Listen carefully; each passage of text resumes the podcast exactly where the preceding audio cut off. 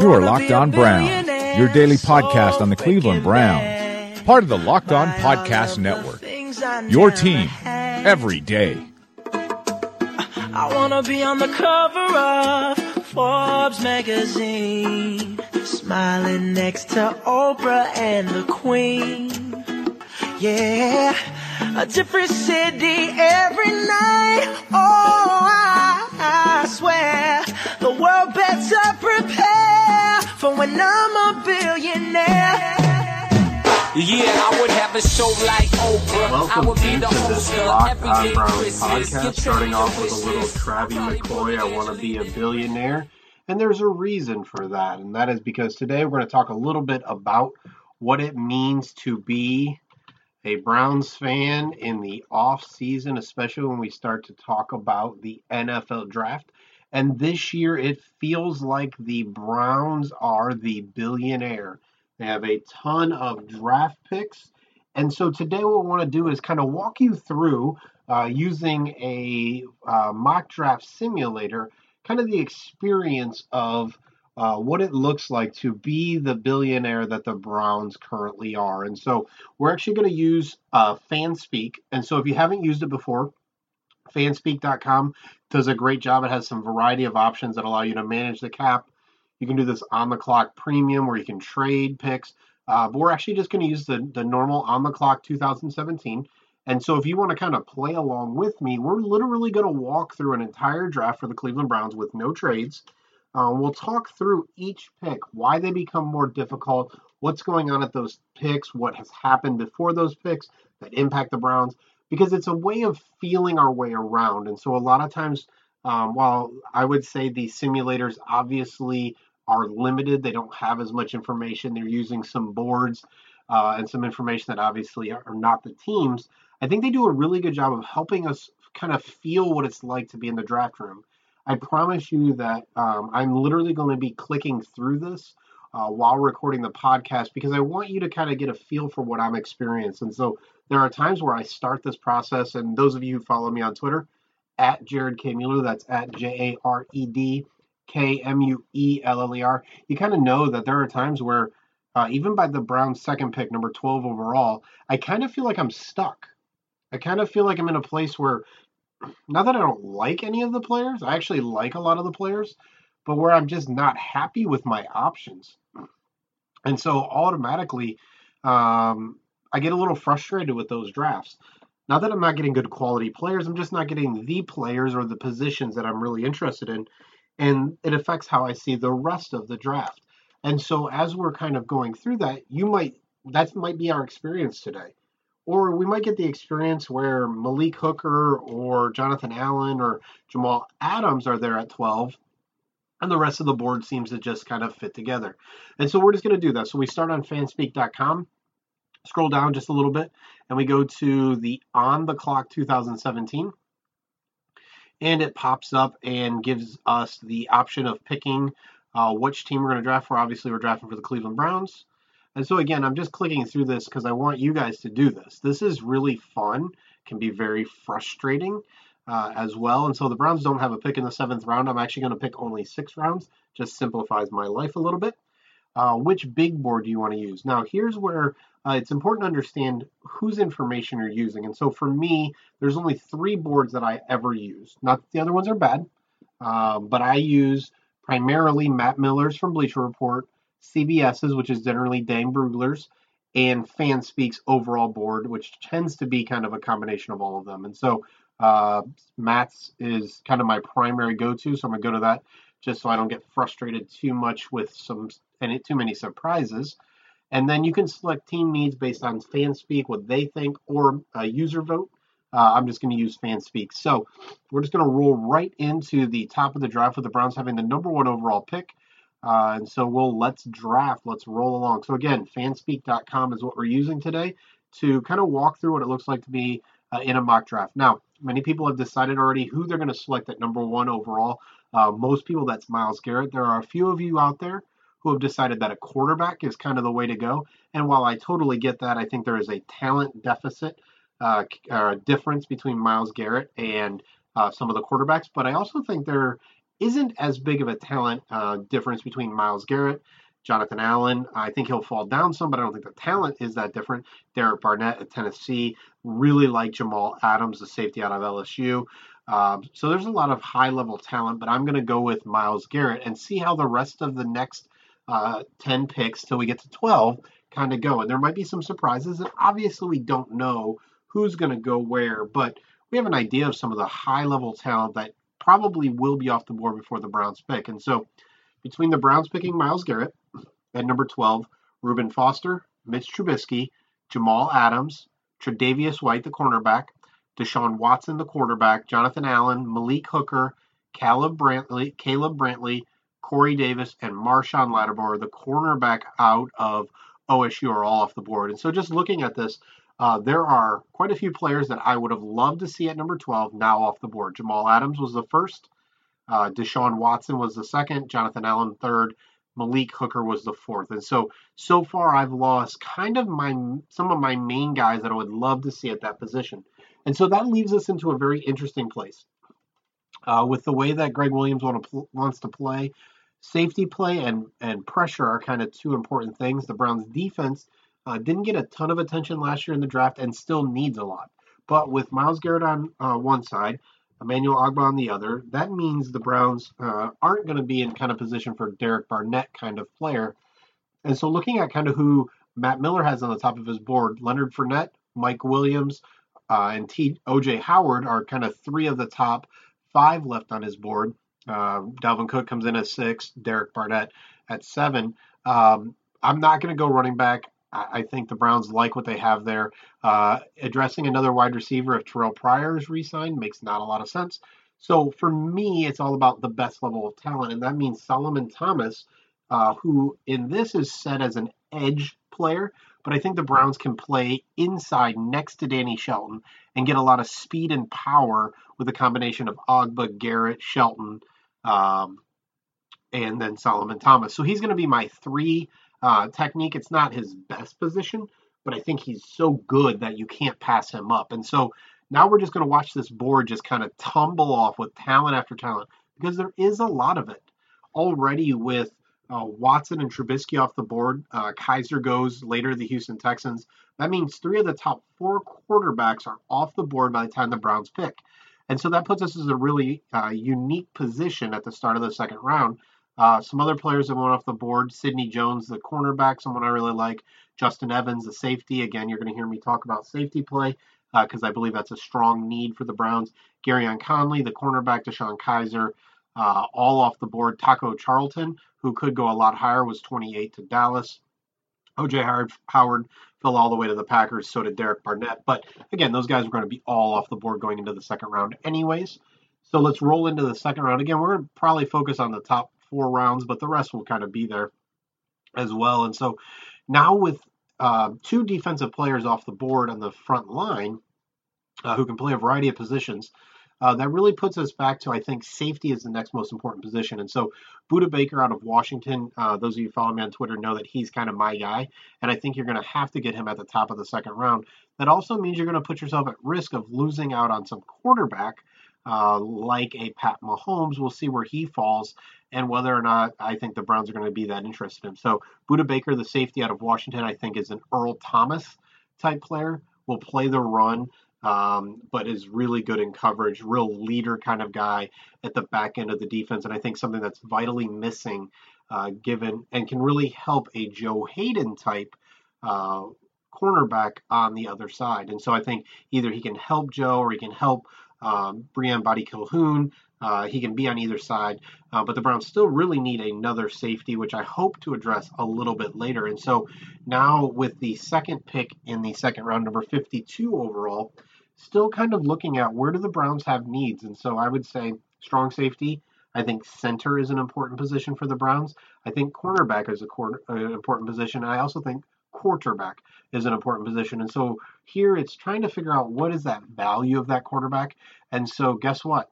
we don't really have the options. Pat Mahomes goes off the board at number 45 overall. So the next best quarterback on the board is Davis Webb. So do you see how, um, you know, you you reach for a Pat Mahomes at the top of the second round, you might lose out on a great safety like Budda Baker. You go with a really stud defensive lineman in Solomon Thomas.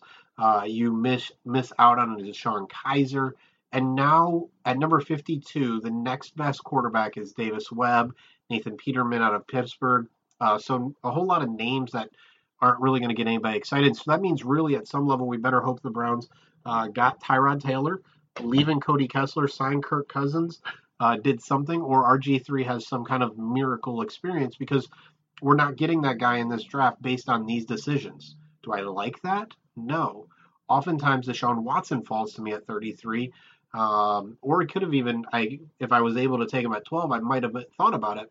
Unfortunately, he wasn't available there, and so uh, he wasn't available. Trubisky wasn't available. I think Kizer's going to take some time, the same as Mahomes, and so you don't really want to take those guys that high. Uh, but again, we only had the option of Kizer and Mahomes at number 12. Uh, had the option of Mahomes at the top of the second round, went in a different direction. And so that leaves us at a really interesting spot. So quarterbacks out of the way, that means strong safety, cor- cornerback, center um, are some of the areas that we could be looking, or obviously we want to look at a high level, talented players overall that can kind of fit into the scheme. Tight end could fit, uh, could be nice for the Browns as well. And so as I'm kind of looking at what's available here, I think Adoree Jackson, Dan Feeney, the guard out of Indiana, and then Pat Elflein really kind of hit uh, a lot of the needs for the Browns. Um, I don't know if the Browns love guard, uh, love the need for a guard. I think Austin Pasztor moves inside. I think really center is the biggest thing for the Browns, and that means the Browns could look at players like Pat Elflein, uh, Ethan Pocic, Tyler Orlosky. There are a lot of talented players in this draft. So drafting one here in the second round just seems kind of like a reach. And so I'm going to go with the stud, uh, all-purpose kind of cornerback in Adoree Jackson and hope that Gregg Williams can kind of work with him. And so you see already, just based on where the talent was, what I valued, as well as the board, we're all defense. And to be honest, I'm planning my third round pick to be defense as well, depending on what falls. And so if there's if there's a talented center that falls to the top of the third round, um, I may be interested. But again, it's all about what do I value and who do I value. And so um, I think when you look at all of the center depth in this draft, we have a lot of options there.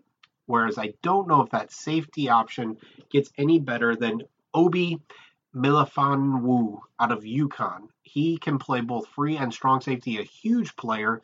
And so I have all of a sudden uh, created a young stud like defense, but have not addressed, addressed any offensive needs. Myles Garrett is going to play the edge. Solomon Thomas is going to be my versatile three technique and play all over the place. Budda Baker is going to be my free safety, who is strong against the run as well. Adoree Jackson is going to be a cornerback, while not huge, uh, has a lot of speed, and so you have a physical Joe Haden. You got a little bit of speed with it, or a lot of speed with Adoree Jackson, and you have this huge uh, safety Obi. If you want to look him up out of UConn, it's M E L I F O N W U. Look him up. Huge guy, Kam Chancellor type size, muscular build, all of that. Um, and so while the third round is kind of rolling through, it's weird not to have two picks, which we'll have again in the fourth round. Um, all of a sudden, we have our strong safety, our, our free safety, two defensive linemen to kind of fill out what our needs are there, uh, and then a cornerback that'll partner very well with the rest that's on the board. And look at that at the top of the fourth round, we still have options, and so um, Tyler Orlosky is available at center. Uh, we also have the option of going for the injured Jake Butt, um, who I think long term is a risk but could be an interesting risk for the Browns to take with all of these draft picks they have. He's probably going to spend most of the year uh, on the injured reserve. And so at the top of the fourth round, I'm okay with that. Um, so I'm going to take Jake Butt, start the process for kind of next year um, with a tight end who can block, but can also be kind of that versatile uh, pass catcher tight end type. Um, and then look to continue to draft on the offensive side of the ball as we continue forward in the next couple of rounds. And so, so far, again, one offensive player in Jake Butt, partially because of how the board fell if everything went well, either that number 12 pick or the 33rd or 52nd pick would have been a quarterback. Unfortunately, based on how the board fell and where the quarterbacks fell, that just wasn't an option. And so instead, uh, Jake Butt is the first uh, tight end taken, and then center Tyler Orlosky out of West Virginia fills that need in the middle of the line, uh, can compete with Cameron Irving, depending on what the Browns want to do with him. And so uh, in the fourth round, we kind of go all offense. Jake Butt is kind of that future risk pick, but in the top of the fourth round, after already invest having a ton of picks, two, four, you know, five picks uh, going into the fourth round, I think it's just worth it there. And then you get Orlosky to fill in that center position. And now we're looking at where do we think the Browns want to go? Where's the value? Again, quarterback just doesn't seem like uh, something the Browns are going to do at this point in time with who they already have. There's no one really better uh, than someone like a um, like a Cody Kessler. And so um, now when we're looking at this board, there's a lot of wide receivers available. But the Browns last year drafted a ton of wide receivers, and so I think um, you have to be very careful of um, not. Rem- you got to remember that the Browns believe young players can develop. I believe young players can develop, and so um, you know Ricardo Lewis a Rashard Higgins, uh, Jordan Payton. Those are guys that the Browns invested in one way or another, and so just kind of throwing them off to the side doesn't make sense. On the other hand, you want to look at value, and so wide receiver Ryan Switzer uh, is here at the top of the fifth round. You also have tight end Jeremy Sprinkle. So even though you drafted Jake Butt, Jeremy Sprinkle, who had some issues at the Belk Bowl, stole some stuff from Belk, even though he had a gift card from Belk, uh, is also here, or tight end Michael Roberts out of Toledo. And so for me, Ryan Switzer um, is ready to play right away, kind of takes Andrew Hawkins' role, though I think they would love to have a vet. I think Switzer uh, isn't going to be here in the fifth round, but he's the type of player that I'm going to roll with to kind of replace Andrew Hawkins. He's kind of that do everything kind of receiver who I also expect will go higher than the fifth round, possibly at sometime in the third to early fourth round. And so as we roll through the fifth round, now you see where um, you're looking at what is particularly important to a team. And so the Browns really invested a lot in defense uh, in the first three rounds. So the first five picks were all defense.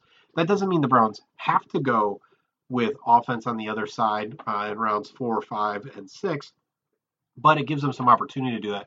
So again, they come back on the board with their other fifth round pick um, with a lot of options still available, whether it's safety, um, there's some tight ends available, another center.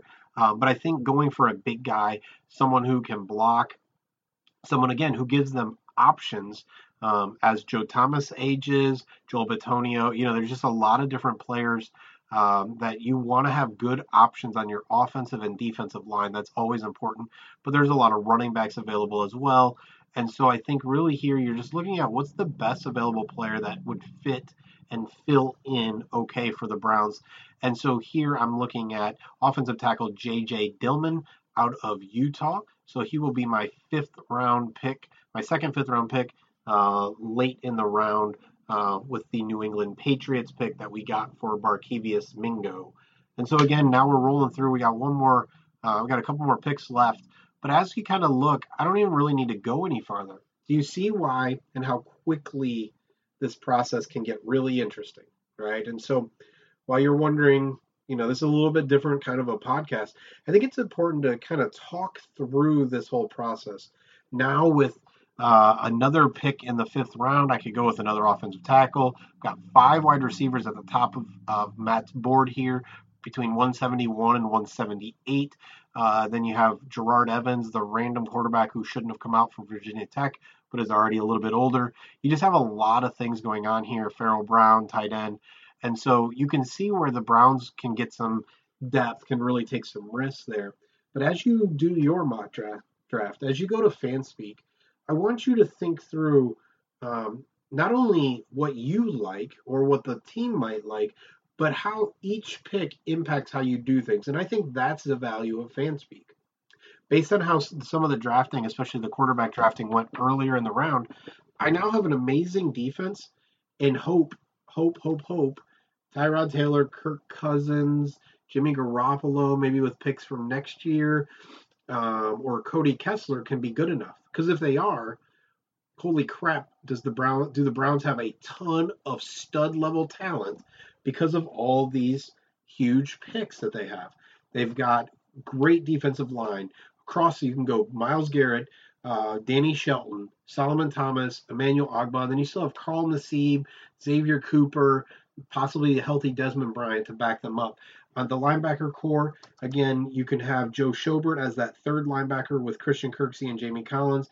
In the defensive backfield, you have Joe Haden, Briean Boddy Calhoun, Jamar Taylor, adding Adoree Jackson. Those are your four cornerbacks. You have a lot of size and speed combinations there.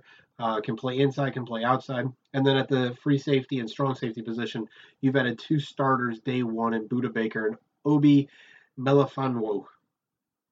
And then you've added some depth. You've added a Jake Butt, who prob- may not even play this year at all. You've got a center at Tyler Orlosky that should be able to start right away. Ryan Switzer, who can play in the slot and do all the right things.